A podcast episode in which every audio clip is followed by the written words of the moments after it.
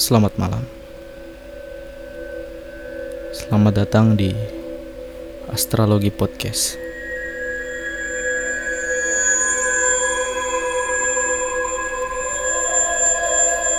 Kembali lagi bersama gue, Haikal Afdalitza Akbar.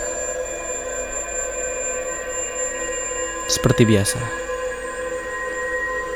pada setiap malam Jumat, gue akan menemani kalian semua di dalam podcast yang membahas kejadian-kejadian mistis, supranatural, dan juga misteri.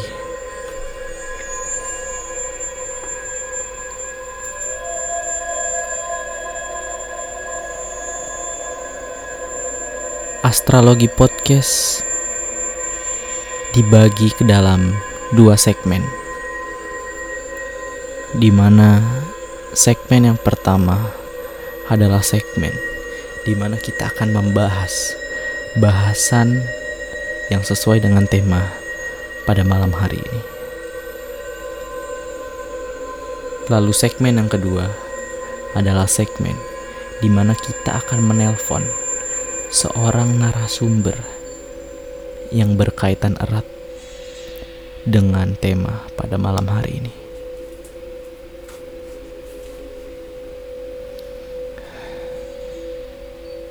Lalu tema pada malam hari ini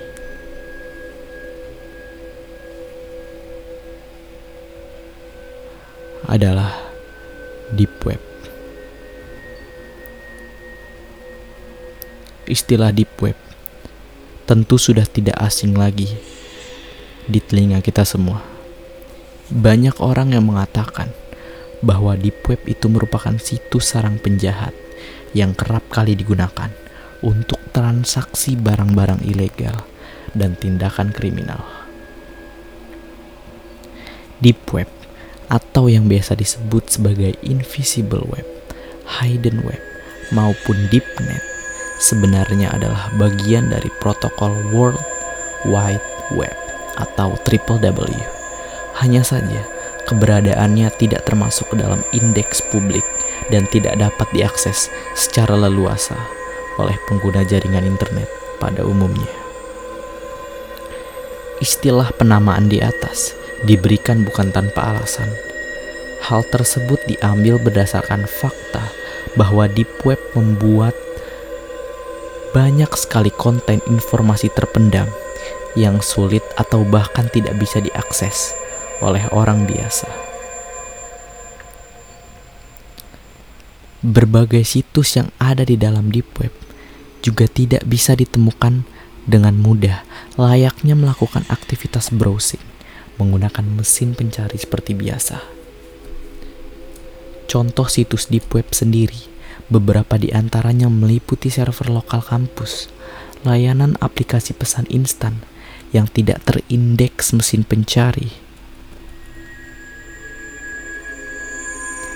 Lalu, aplikasi online yang hanya bisa diakses oleh karyawan atau pekerja tertentu. Ibarat kata, kalau kita ilustrasikan deep web seperti bongkahan es yang ada di lautan, maka berbagai situs website yang bisa kita telusuri menggunakan Google, Bing, atau Yahoo itu merupakan bagian permukaan yang bisa dilihat dengan mata, atau istilahnya surface web. Sedangkan bongkahan es di bagian permuka, permukaan air laut adalah gambaran dari tumpukan konten yang ada di dalam deep web. Perbedaan deep web dan darknet. Seperti yang sudah dijelaskan, deep web sejatinya merupakan keseluruhan data yang ada di internet, namun tidak bisa diakses secara umum oleh pengguna. Sementara darknet lebih condong ke arah sistem yang dibangun untuk melindungi privasi dan terkadang masih bisa diakses untuk keperluan eksploitasi barang-barang ilegal. Jadi, keduanya relatif berbeda dan tidak bisa disamakan. Meski dari segi penamaan agak sedikit sama. Cara masuk Deep Web. Karena Deep Web merupakan tulang punggung informasi dari konten yang bisa diakses melalui halaman mesin pencari, maka sudah seharusnya jika Deep Web bersifat kaku dan tidak terbuka untuk umum. Sementara itu, untuk Dark Web atau Darknet sendiri, sifatnya lebih fleksibel karena konsepnya lebih ke arah perlindungan privasi, di mana terkadang masih bisa dibuka dan dimanfaatkan oleh para hacker untuk mengeksploitasi celah demi kepentingan pribadi. Layaknya ketika kita ingin menyelam ke dasar laut paling dalam, cara masuk ke dalam darknet juga begitu rumit dan tidak bisa dilakukan dengan cara asal-asalan.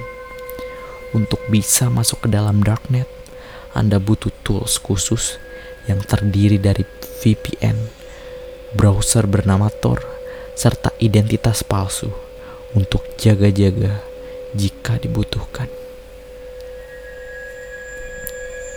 Apa isi dari Deep Web?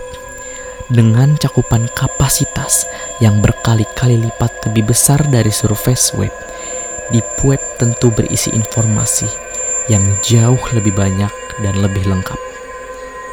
Misalnya seperti database pelanggan, data penjualan, transaksi keuangan, hingga dokumen rahasia yang memang tidak seharusnya dipublikasikan.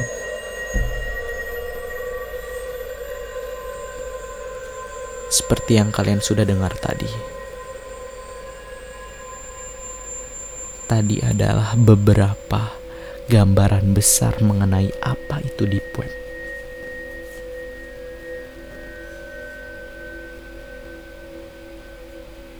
Lalu kita langsung masuk saja ke segmen yang kedua, dimana pada segmen ini kita akan menelpon seseorang narasumber yang berkaitan erat dengan tema pada malam hari ini, yaitu Deep Web.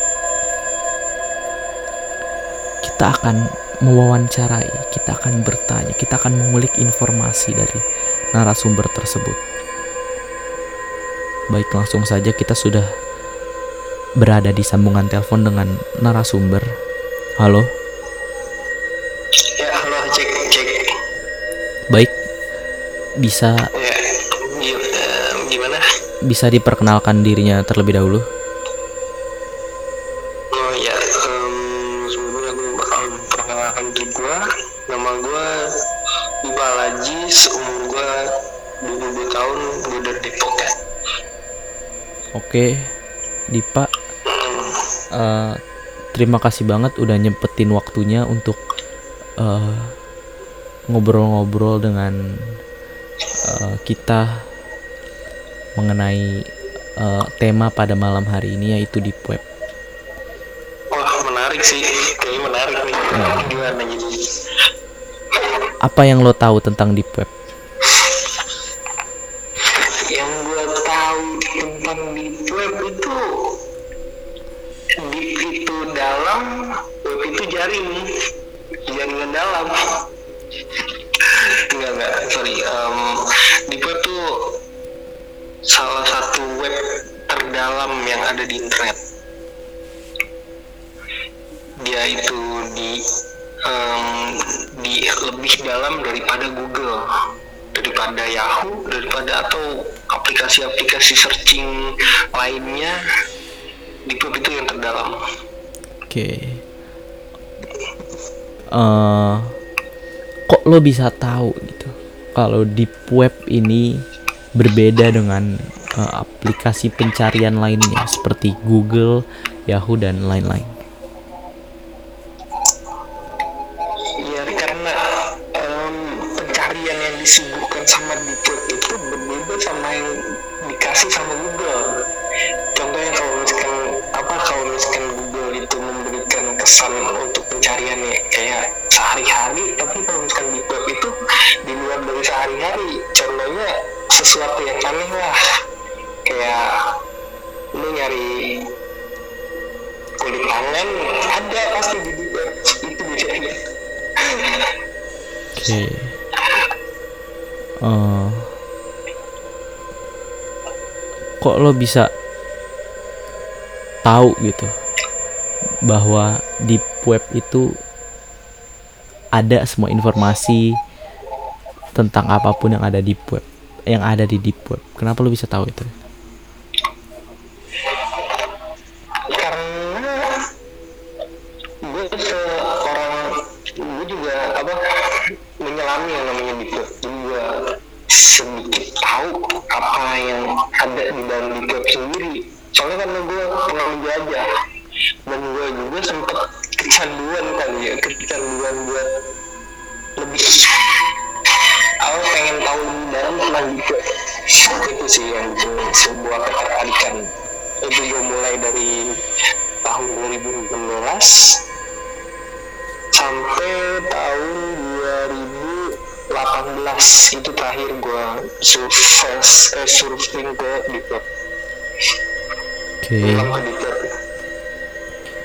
Lo bisa ceritain sedikit gak awal mula kenapa lo bisa tertarik atau awal mula kenapa lo bisa berselancar di dalam deep web?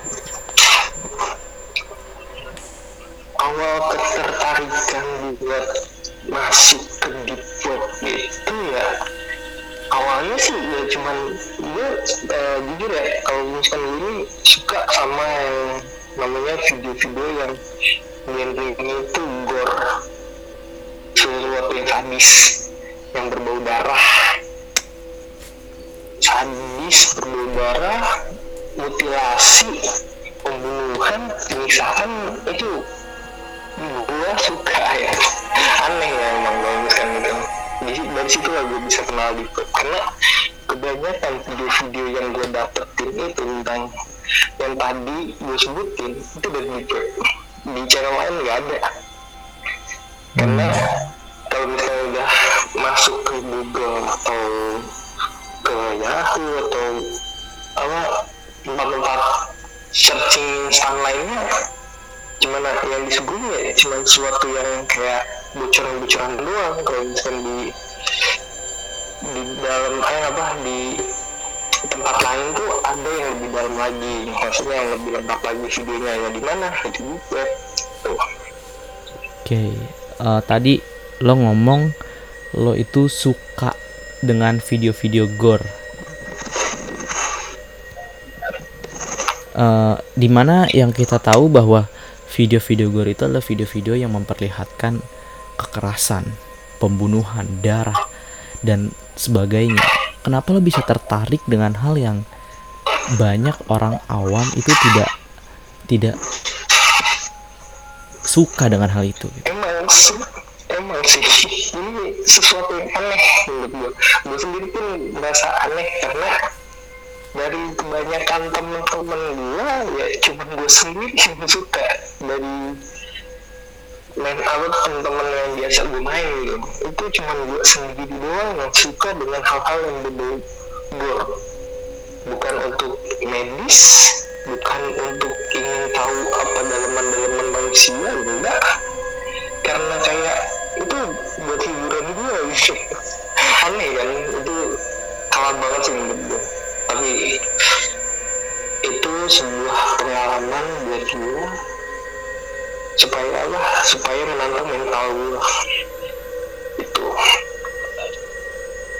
Lo bisa ceritain sedikit gak awal mula lo mengenal dunia gore dan video-video gore tersebut?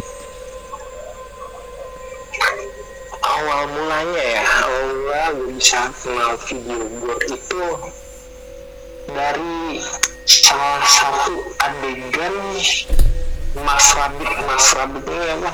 Topeng kelinci yang paling terkenal. Dia itu terkenal pembunuh bayaran di deep web. Ada videonya gue dikasih dan mulai dari situ gue tertarik sama yang namanya video-video gore, mutilasi atau yang yang lainnya yang berbau sadis. Nah, mulai dari situ gue tertarik. Akhirnya dari ketertarikan itu yang menarik, gue bisa sampai menelusuri dalam sampai ke detail. Hmm.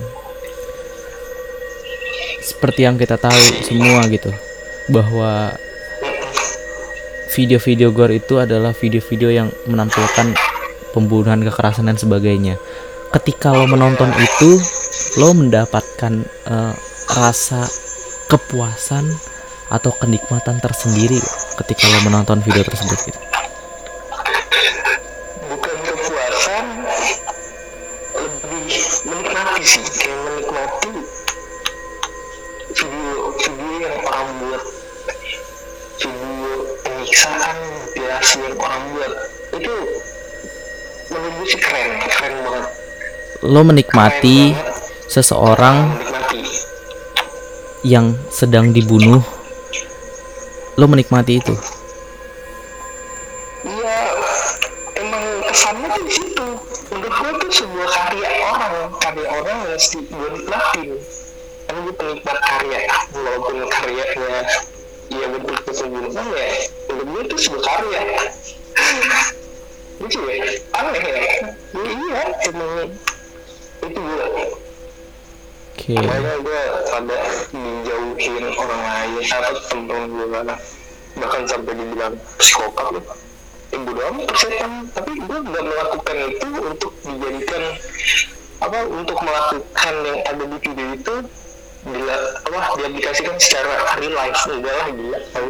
Oh, jadi lo ngebunuh temen gue sendiri, ya kan ya gitu. Setelah menonton itu lo nggak ada rasa bahwa gue pengen juga bikin video kayak gitu, nggak ada ya? Oh, sama sekali nggak ada. Jadi malah menurut gue kalau misalnya nonton video gitu menjauhkan lo dari hal-hal yang apa, hal-hal kriminal sih, kayak misalnya pembunuhan, mutilasi, kayaknya nggak bakalan terjadi dah, karena lo kebosan dan lo berarti nggak bakal ngelakuin, nggak ngelakuin gitu buat apa gitu. Kalau misalkan lu konten lu terkenal di di web, oke lah dapat adsense ya kan, kalau ngejar adsense. Tapi kayaknya buat amatir kayak misalkan yang baru-baru bikin kayaknya enggak deh. Tapi kita nggak ada yang tahu gitu, karena banyak kasus. Hmm. Ada kasus pembunuhan yang terkenal di daerah Jakarta Pusat, itu seorang remaja, di mana dia terinspirasi dari menonton uh, film-film horor. Dan dia melakukan itu, yang ada di film horor itu dia melakukan itu kepada seorang anak kecil. Oke, oke, oke, oke. Ini sebenarnya um, bentuk hasutan dan kenikmatan juga. Kalau misalnya gue nggak dengar secara apa, secara jelasnya tentang cerita ini ya, kayaknya gue pernah dengar juga. Jadi ini Ini cewek ya? Cewek iya, cewek, betul. Masih remaja. Yang ngebunuh, apa tuh yang menyiksa balita ya? Iya. Nah, jadi um, asal muasalnya itu karena ada peran di belakang wanita tersebut. Siapa? Pacarnya. Pacarnya ini, itu um, mereka itu berdua ibu, berdua ibu. Yang cowoknya ini dia seorang pedofilia yang suka sama anak kecil. Uh, yang yang ngebunuh aku tuh kok bukan korban, tersangka yang ngebunuh balita itu, jadi dia ada dalangnya. Hmm. Itu yang gue tahu ya, itu ada dalangnya. Nah, karena si cowok ini pedofil dan selalu melakukan kekerasan kepada ini si cewek, pacarnya ini. Hmm. Akhirnya cowok ini kayak apa, kayak mencari kepuasan lain. Hmm. Dengan apa? Dengan nyuruh si cewek pacarnya ini buat menyiksa tetangganya mungkin ya, kayak kalau misalnya masalah, kalau misalnya itu tetangganya ada. Hmm. Anak dari tetangga gitu. Iya, benar-benar.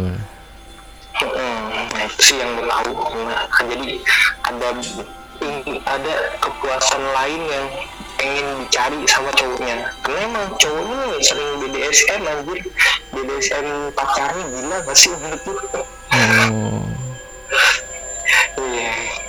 Oke oke oke. Jadi itu aja sih yang ditakutkan. Tapi nggak ada ya sama sekali ya pikiran bahwa. Oh nggak ada. Oh, nggak ada. Uh, ya beda, kayaknya beda konteks dan kalau misalkan itu, kalau misalkan itu kayak seakan psikopat tapi nyuruh orang gitu. Yeah. Kayak nyari kepuasan lain gitu dengan mempergunakan orang lain sebagai medianya, perpanjangannya dari apa yang diinginkan. Yeah. Makanya kan di video ini kan takut aja uh, kayak lo penasaran gitu. Penasaran. Oh, nggak ada sama sekali sih. Oh, nggak ada. Kalau untuk penasaran nggak mungkin, nggak mungkin terjadi karena udah gue udah bosen, udah pensiun juga. Oke oke aman. Jadi yang nggak bakal ada kemungkinan gue buat ngebunuh teman-teman gue. Oke oke oke. Ah kita lanjut aja. Lo tadi bilang lo pernah berselancar di dalam deep web gitu. Berarti awal mula lo kenal di web itu dari video gore. Lo bisa ceritain nggak gimana caranya lo bisa mulai masuk ke dalam dunia di web dari dunia gore? Masuk ke dunia di web dari dunia gore karena jujur ya kebanyakan dari video-video gore, video mutilasi, penyiksaan, pembunuhan atau segala macam itu lebih banyak diambil dari itu karena di situ orang bebas mengekspos apa yang dia buat, entah itu sesuatu yang sadis, abstrak, atau yang bernilai berkelas, karya-karya berkelas itu bebas di sana kan nggak ada larangan dan semua itu legal di dalam itu. Itu di situ yang pertama kenapa kalau gue bisa dari gore bisa sampai ke deep web karena banyak-banyak video gue jadi deep web. Jadi um, ketertarikan gue untuk mencari deep web awalnya itu ya karena ingin ngambil video dari deep web buat dinaikin ke atas, gue share ke grup WhatsApp atau Telegram itu si tempat main gue di situ. Wah maaf tadi lo bilang grup WhatsApp dan grup Telegram. Itu video gore yang dari deep web kenapa lo share ke grup WhatsApp dan grup Telegram dan itu grup apa gitu, kenapa lo nge-share video gore itu?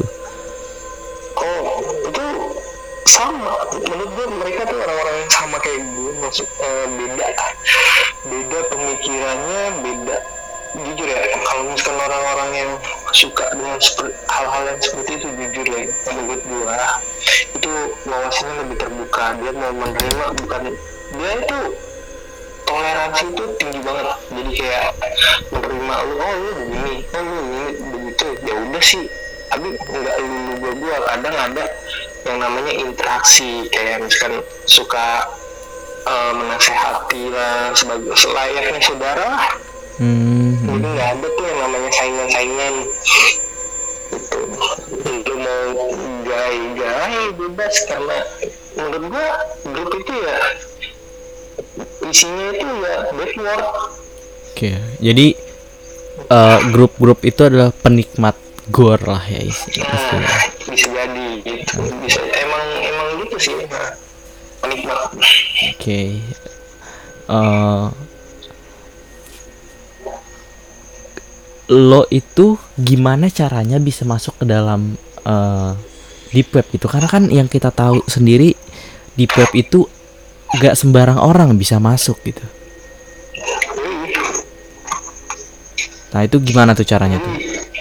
Nah jadi menurut gue kalau misalkan sekarang-sekarang ini ya belakangan ini mungkin agak sulit, tapi sebelum-sebelumnya sekitar tahun dua ribu enam belas, dua ribu tujuh belas, dua ribu delapan belas itu kalau uh, aksesnya itu cuman pakai dua software, dua aplikasi yang ada di Android. Kita pakai Android aja sebenarnya nggak bisa loh buat men- menelami di web. Pakai aplikasi kalau nggak salah masih ada di Play Store atau enggak gitu, Orfox sama Orbot itu cukup buat kita masuk dan menelusuri di web. Orfox buat apa? Itu web, bukan web sih, itu aplikasi browser buat men- buat searching biasa sebenarnya, tapi karena ditambah Orbot, Orbot itu V P N, jadi kayak Orbot sama Orfox itu udah satu kesatuan. Orbot diaktifin, yaitu uh, pasang V P N buat ganti I P address, barulah masuk ke Orfox. Orfox itu apa, nanti nanti dia langsung buka ke Tor. Tor apa ya panjangannya? On T-nya apa? O-nya onion loh, salah. R-nya apa gitu lupa. Oh, oke okay, oke. Okay. Nah itu akses akses awal kita buat nelen ke gitu. Oke. Okay. Uh, tadi lo bilang di situ untuk mengganti I P address. Nah itu kenapa harus diganti tuh I P address tersebut? Oh iya, benar-benar. Um, gue jelasin kenapa sih kita perlu V P N, kenapa sih kita perlu ganti I P address. Yang pertama, kita menghindari pembajakan. Pembajakan tuh pasti ada, karena pernah terjadi sama teman gue sendiri. Dia tanpa apa mengganti I P address, tanpa gunain V P N, masuk, bener masuk, tapi nggak lama kemudian data-data semua dia hilang hilang bener-bener hilang, nol, sampai O S Androidnya pun kayak bootloop gitu lah, bener-bener bener-bener nggak ada. Itu bener-bener satu apa satu bentuk kayak gimana ya, bikin trauma juga sih, emang bikin trauma buat menelusurin report yang benar-benar kejam kayaknya. Jadi lebih baik sebelum lo menelusuri report ya lebih baik pakai V P N. Itu bentuk proteksi awal sih, baru awal ya, tapi udah cukup. Oke, okay. uh, gue pernah pernah dengar, gue pernah nonton salah satu video YouTuber mm-hmm. itu. Dia membahas mengenai deep web. Di situ dia bilang, katanya jika kita tidak mengganti I P address, itu nanti kita akan dilacak lokasi kita dan akan disamperin dan akan dibunuh. Itu tuh benar apa enggak tuh? Kalau itu ya secara real belum sih, gue belum pernah lihat dan kayaknya belum pernah terjadi ya dalam lingkup pertemanan gue yang ada saat ini, entah itu di grup atau di live yang itu juga teman relay ketemu dari grup juga, tapi belum pernah terjadi. Walaupun dia udah sering mundar mandir apa tuh, nyelam keluar nyelam keluar dunia di deep web itu aman-aman aja selagi dia mengganti I P address.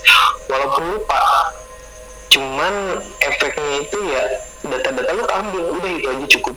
Kalau misalnya untuk disamperin dan dibunuh tuh belum pernah terjadi dah, dan beritanya pun belum pernah benar-benar gue baca secara real kayak apa benar-benar telah terjadi gitu. Semuanya kayak cuman buatan buatan doang lah, seakan buat cuman nakut-nakutin doang. Gue nggak percaya itu, supaya orang-orang tidak masuk ke dalam deep web seperti itu ya. Iya, bisa jadi karena itu strateginya, untuk strategi juga supaya orang-orang pada takut hmm. buat melusurin deep web. Oke. Okay. Uh, nah, setelah udah uh, mengikuti cara-cara tadi seperti uh, mengganti I P address, lalu masuk ke dalam uh, Tor, itu apa lagi selain itu?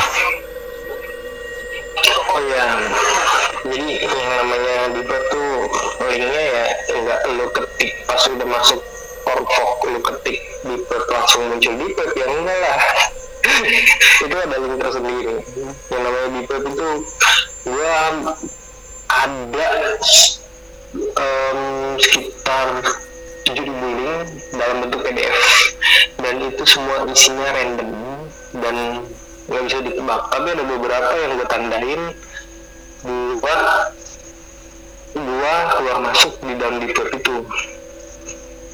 Soalnya kalau misalkan masuk ke link yang lain itu isinya nggak jelas. Gue pernah masuk di salah satu web deep web yang benar-benar nggak jelas isinya apa, cuman boneka boneka tangan dia ya dimainin biasa aja kayak misalkan kayak tontonan anak kecil lah, cerita dongeng. Dan gue pikir hebat juga di web ada yang kayak gini ya. mungkin penghasilan Bigfoot bisa ngalahin YouTube mungkin. hmm. Oke okay.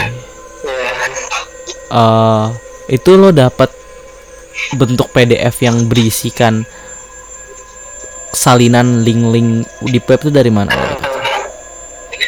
Iya, itu dari banyak orang, dari banyak orang, dari banyak kalangan, dari orang-orang luar negeri pun ikut nyumbangin linknya. Maksudnya kayak apa?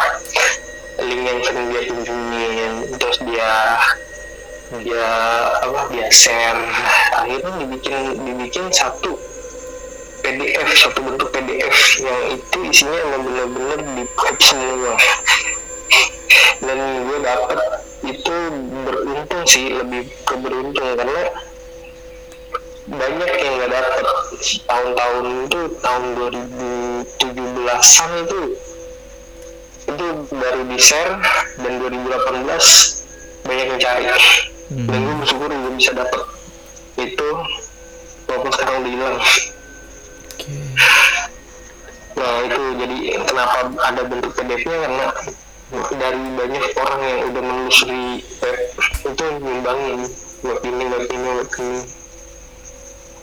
Okay. Itu, dan itu bukan cuma dari Indonesia doang, dari India, Rusia, berbagai macam negara pun ikut nyumbang.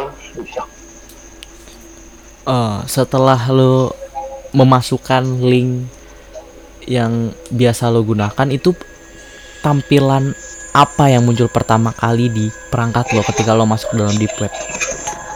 Oh, tergantung linknya sih sebenarnya. Uh, kalau yang biasa lo pakai, kalau misalkan link yang biasa gunain ya subuhannya ya sesuatu yang gore, bukan sesuatu yang funny-funny gitu, yang sesenang-senang gitu nggak ada. Tapi emang yang dari awal itu tampilannya udah gore, serem. Hmm, lebih ke ini sih jijik kayaknya ya, kayak disturbing konten gitu, lebih sering ke situ. Tadi lo bilang bukan tampilan yang seneng-seneng gitu, emang ada di deep web uh, sesuatu yang seneng-seneng seperti itu? Banyak, banyak malah banyak banget sesuatu yang kayak saham panik, kayak apa, boneka-boneka pada bikin-bikin konten yang absurd kayak joget-joget apa segala macam. Maksudnya itu funny, cuman nggak tahu dalam dalam video itu ada arti apa dan maksud apa dari si pembuat video hmm. untuk si penonton. Nggak tahu, nggak pernah tahu. Walau karena, walaupun kelihatannya kenapa, kenapa, walaupun apa? Walaupun terlihat itu sangat happy, sangat ceria, tapi ada maksud tersembunyi di pembuatan. Uh, bisa jadi karena apa yang gue lihat di video itu funny, tapi ada sesuatu yang berasa berbeda. hmm. Berasa berbedanya itu gimana ya, kayak feel, feeling lah feeling feeling merasa beda. Kenapa di video itu udah hal yang begini, sedangkan orang ngelihat di web itu aja, eh apa dengar kata di web aja udah mikir berbau hal-hal yang ilegal, pornografi, pembunuhan, atau mutilasi, ya macam-macam lah, suatu yang hal yang negatif, ya kan? Hmm. Tapi jangan salah, dari pemikiran itu ya nggak bisa dipungkiri karena, karena emang ada isinya, dan ada juga yang happy, funny. Nah itu masih gue belum pernah, awal belum pernah mau tahu lebih dalam soal video-video yang kayak gitu. Hmm. Oke, okay, uh, oke okay, kita coba menyelam lebih dalam lagi ke nah. apa itu deep web ya.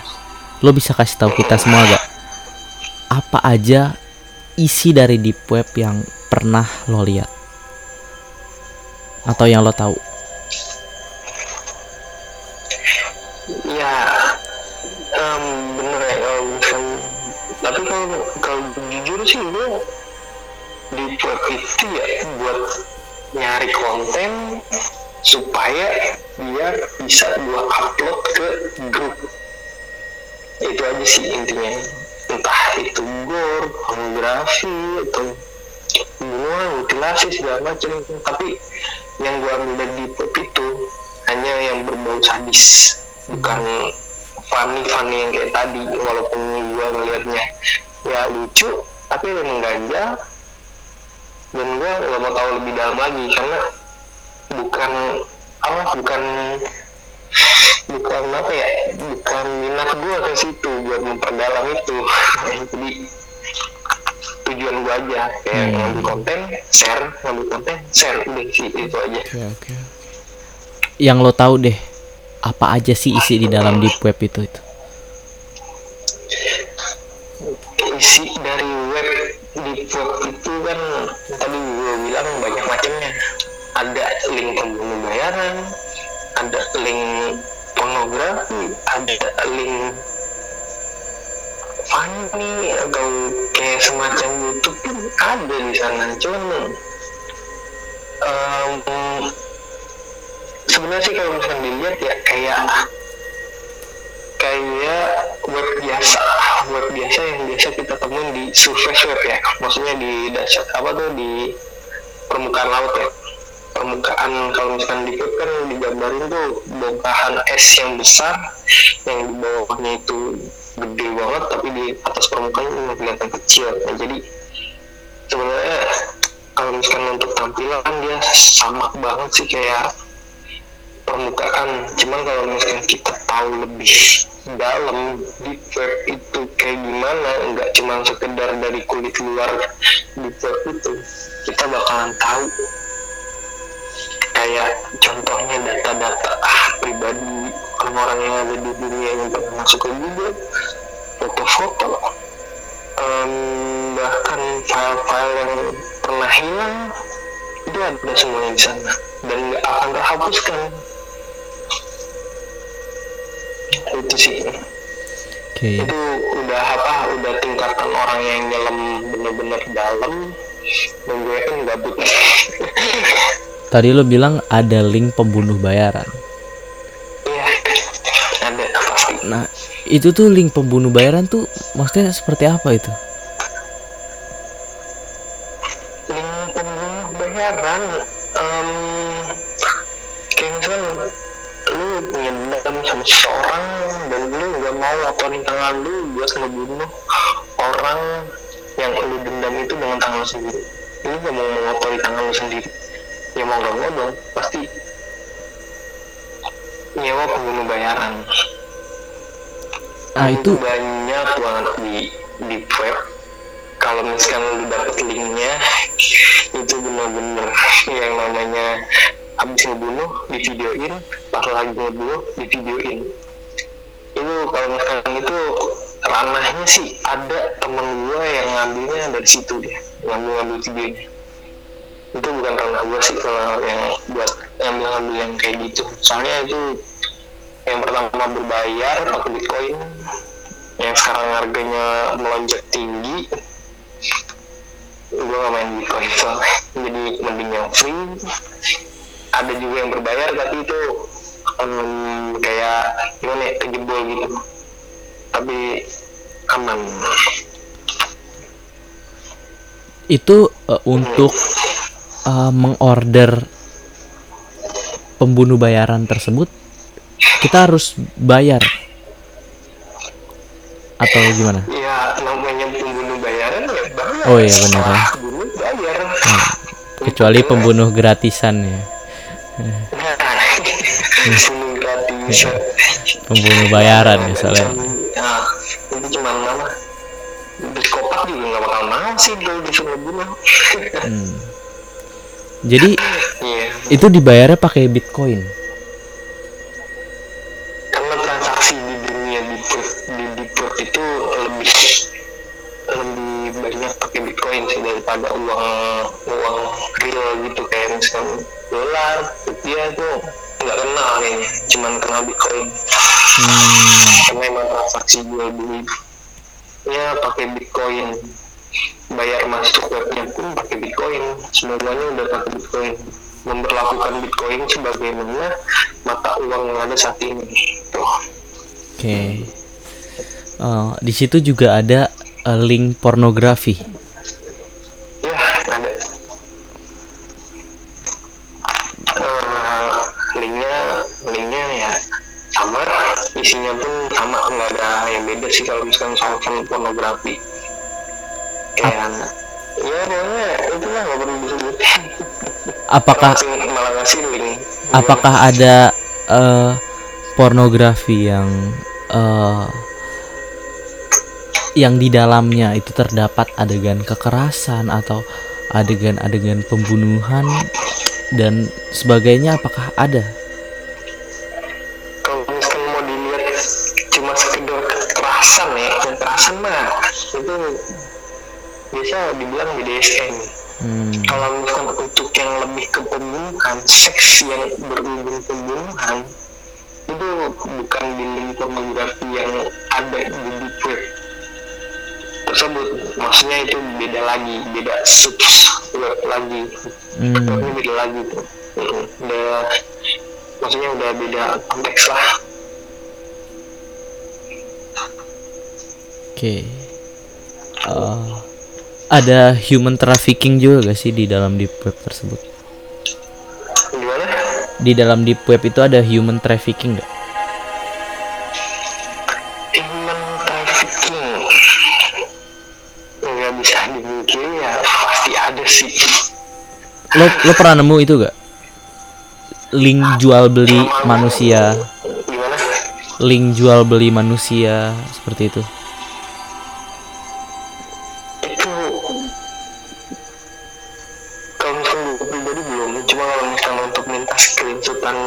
Penjualan-penjualan organ tubuh, pasar-pasar gelap itu ada. Dia dia teman gua, orang sekarang tinggal di Pasar Minggu, namanya Giri. Dia itu benar-benar mendalamin yang namanya deep web. Tapi sih sekarang emang udah pensiun, teman-teman gua yang lama kan udah pada pensiun sih, soalnya udah bosen, emang bosen, karena bukan apa, bukan sesuatu yang menguntungkan juga. Jadi cuman ya penghibur sementara lah, mm-hmm. Kayak gabut atau pengen tahu, cuma itu doang, sekedar itu aja. Oh. Hmm. Berarti di sana ada penjualan jual beli organ manusia? Iya, karena di sana itu pasar bebas, tempat pasar bebas. Apa namanya jual, entah itu barang legal atau legal pun diterima. Itu transaksi di sana pun ya tetap apa? Transaksi di sana pun tetap jalan, walaupun itu barang ilegal atau legal pun tetap diterima, emang nggak lah nggak nggak ada penolakan gitu. Mau jual kulit berapa senti pun juga bisa.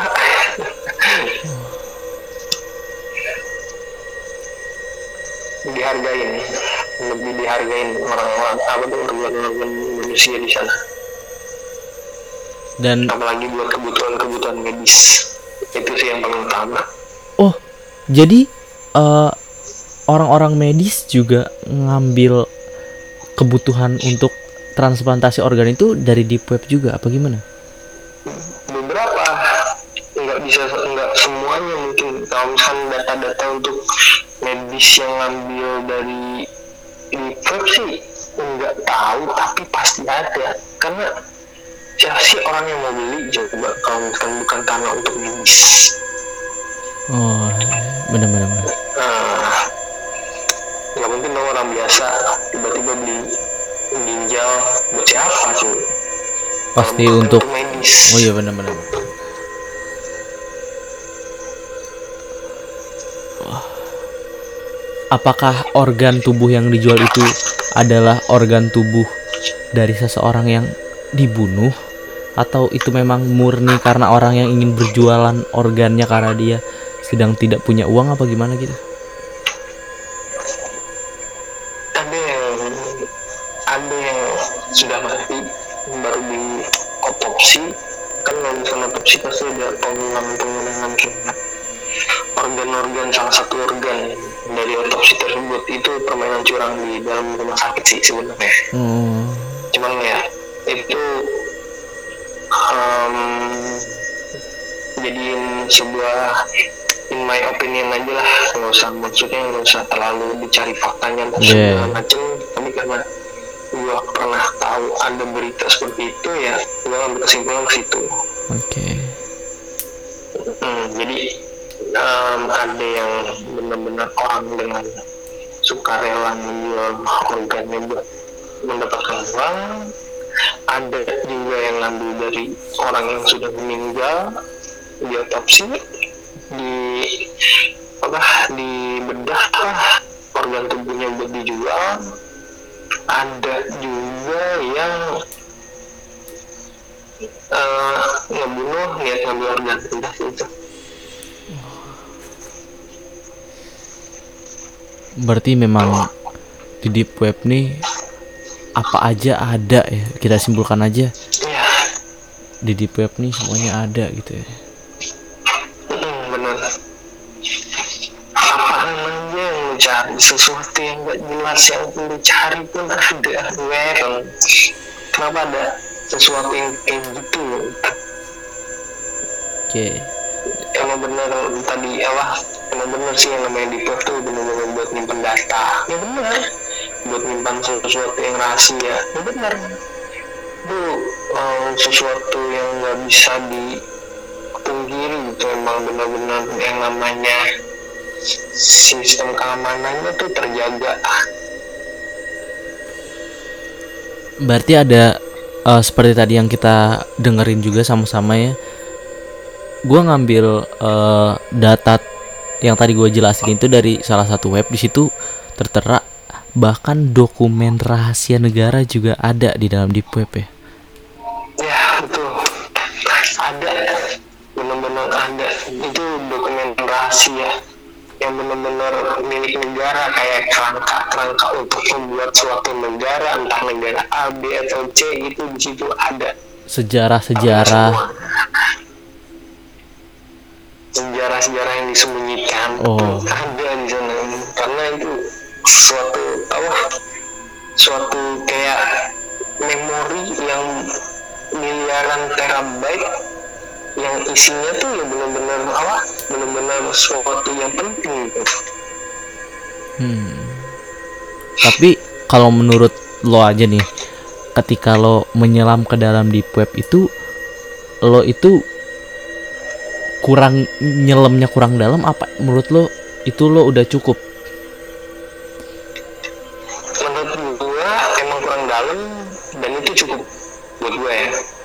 Kurang dalam, dan menurut gue itu cukup karena apa yang jadi tujuan gue sudah tercapai, udah ya udah selesai. Maksudnya kalau misalkan tujuan gue udah tercapai, buat apa gue lebih dalam lagi? Kalau misalkan mau udah lebih dalam lagi ya gue mesti tujuan tujuan yang lain dong. Iya, jadi lo ini entah ke deep web cuma buat ngambil video-video gore doang ya? Itu doang sih tujuannya ya, ya itu tujuan gue. Ngambil share, ngambil share itu emang kerjaan gue dulu gitu, karena lebih ngisi waktu sih. Aneh ya. Berarti lo merasa lo nyelamnya kurang dalam nih ke dalam deep web? Iya, emang kurang dalam. Tapi secara keseluruhan isi dari deep web hampir enam puluh persen lo tahu. Tapi kalau lo dapat kesempatan buat nyoba lagi, buat nyelam lagi, lo itu pengen gak sih nyelam lebih dalam lagi atau mencari tahu lebih dalam lagi tentang deep web gitu? Kayaknya kalau misalkan buat mencari lebih dalam lagi lo mesti apa, mesti belajar hacker. Karena di makin dalam makin dalam ya itu proteksinya udah hacker yang megang, udah hacker awal, hacker-hacker yang benar-benar berkelas gitu yang megang. Makanya dokumen-dokumen rahasia negara, sesuatu database-database yang penting itu ya dilindungi sama hacker. Hmm. Mm-hmm. Tapi lo bisa sembarangan. Tapi lo tahu gak sih ini yang bikin deep web itu siapa gitu? Wah, itu ya tahu dah. Mungkin mereka kutip dua, mereka kutip dua ya. Terserah mau mikir kayak gimana ya. Yang jelas mereka itu seorang penguasa. Wah, itu aja sih kalau yang gue simpulin yang membuat deep web tuh. Elit-elit, elit-elit petinggi dunia ya. Yang berkuasa bisa jadi apa yang terlintas di dalam pikiran lo ya mungkin itu, karena memang di dalam deep web tuh kalau gue dengar dari cerita lo aja ya, itu memang benar-benar oh, suara apa itu ya, gimana? Ada suara itu tadi. Oh, oke. Okay. Sahur. uh, dari gue dengar dari cerita lo aja, di web itu tuh se-complicated itu gitu, maksudnya se-seluas itu gitu. Wah, emang bener-bener ya, lu pengen nyari wawasan yang luas ya di deep web. Lu pengen belajar seluas-luasnya akademis ya di deep web, karena deep web itu benar-benar pengetahuan yang deep, pengetahuan yang dalam. Kayak misalkan apa yang lu pelajarin, kayak misalkan sekarang ini matematika yang lu pelajarin sekarang ini ya cuma sekedar matematika. hmm. Kalau misalkan lu belajar matematika di dalam deep web itu benar-benar pembahasannya lebih dalam lagi. Hmm. Lebih terbuka lagi dengan sesuatu yang ilmiah dan alamiah, sains apalagi, karena di dalam deep web itu banyak pelajaran yang bisa Allah yang bisa dikembangkan itu. Okay. Gua sendiri sih belum pernah uh, mencoba atau belum pernah masuk dalam deep web ya. Cuman gue cuman uh, nonton-nonton aja atau denger-denger aja dari YouTube bahwa deep web itu begini-begini-begini, dan ternyata dari cerita yang lo sampein bahwa lo pernah masuk ke dalam deep web dan pernah nyelusurin deep web, dan akhirnya gue uh, percaya gitu bahwa deep web itu seperti itu gitu. Nah, jadi terbayang kan? Iya. Yeah, yeah. Apa yang ada di dalam deep web? Ya gitu lah, kalau, kalau misalkan emang dari sebuah ceritanya kita udah bisa membayangkan.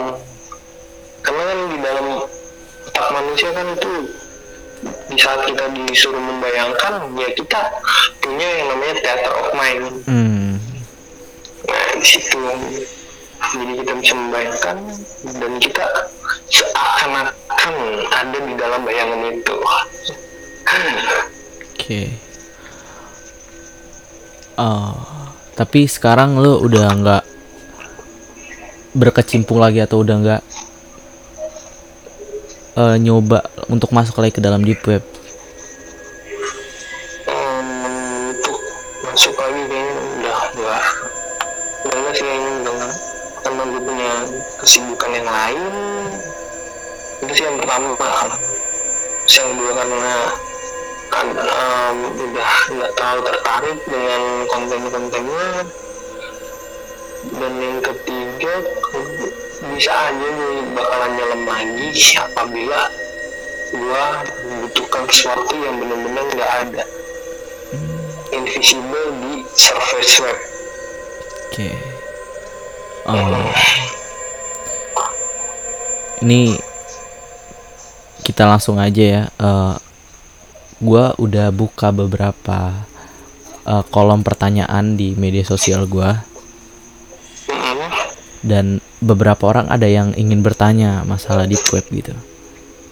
Oke, gue akan jawab setahun dua aja ya. Okay. Maksudnya kalau misalnya untuk yang di luar kemampuan, yang um, di luar pengetahuan gue ya pasti gue cuma menjawab kayak yang lo tahu aja um, gitu ya.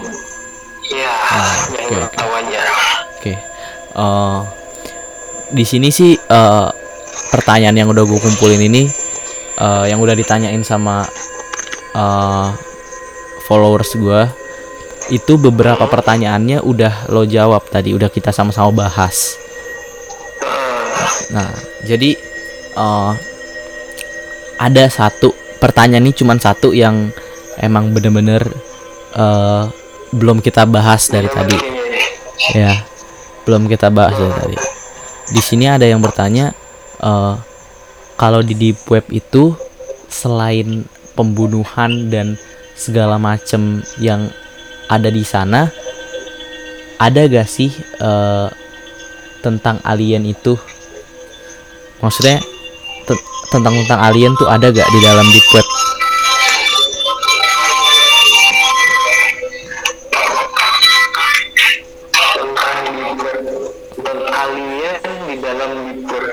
Iya, konspirasi alien apakah ada atau enggak gitu, tuh ada gak sih dalam deep web?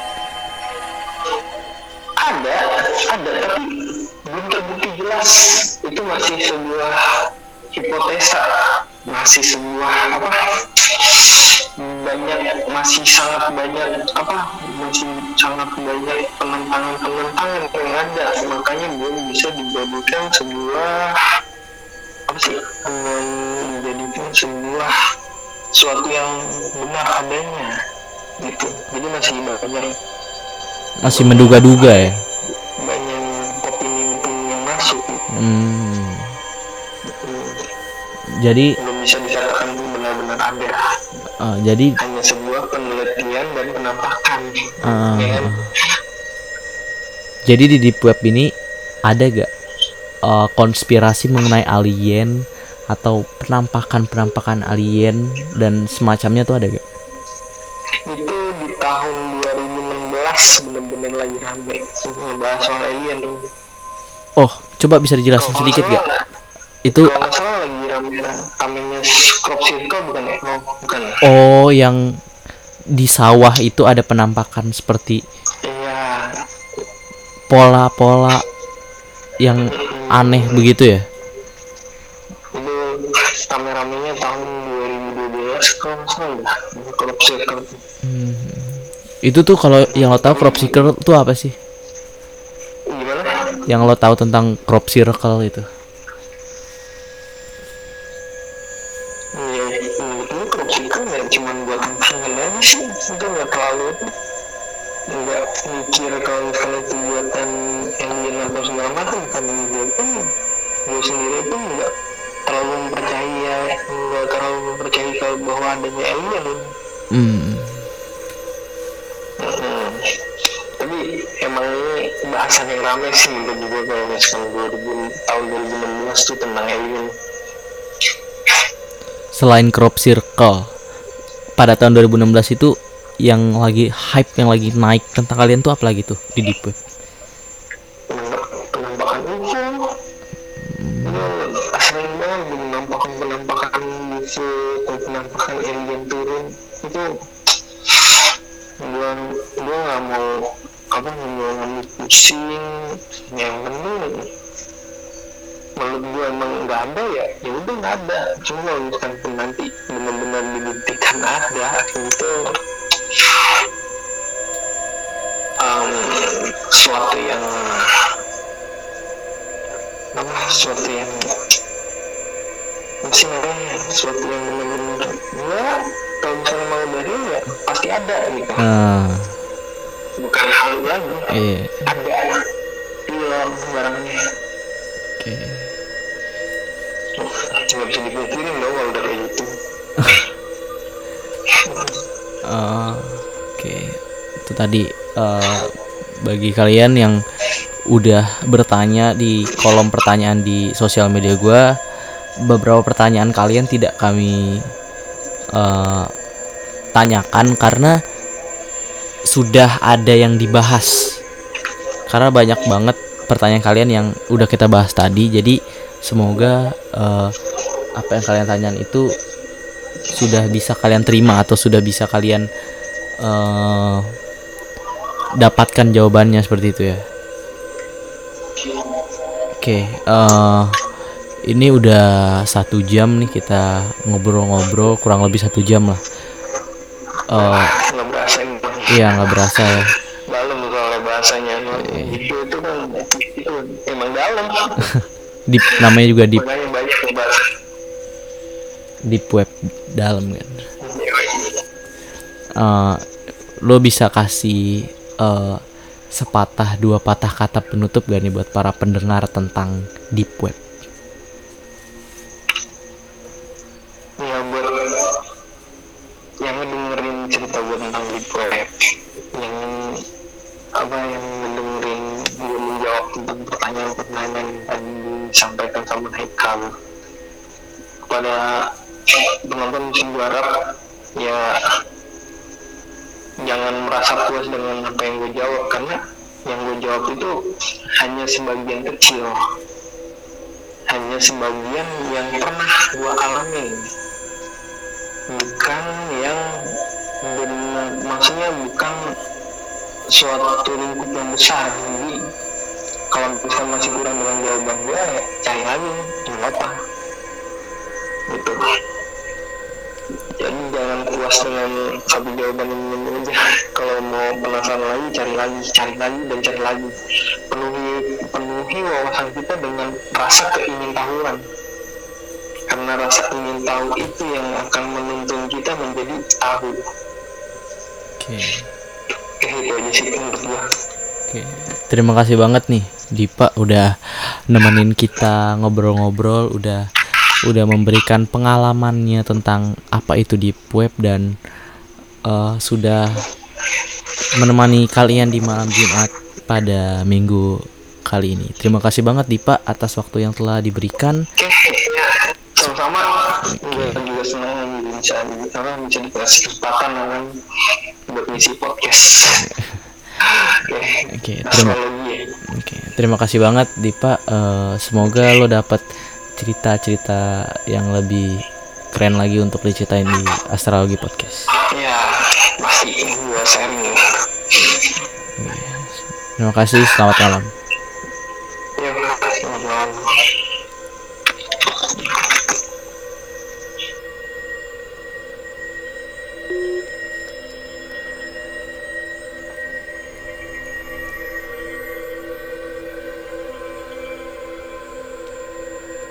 Itu tadi adalah pengalaman, cerita-cerita tentang deep web dari narasumber kami.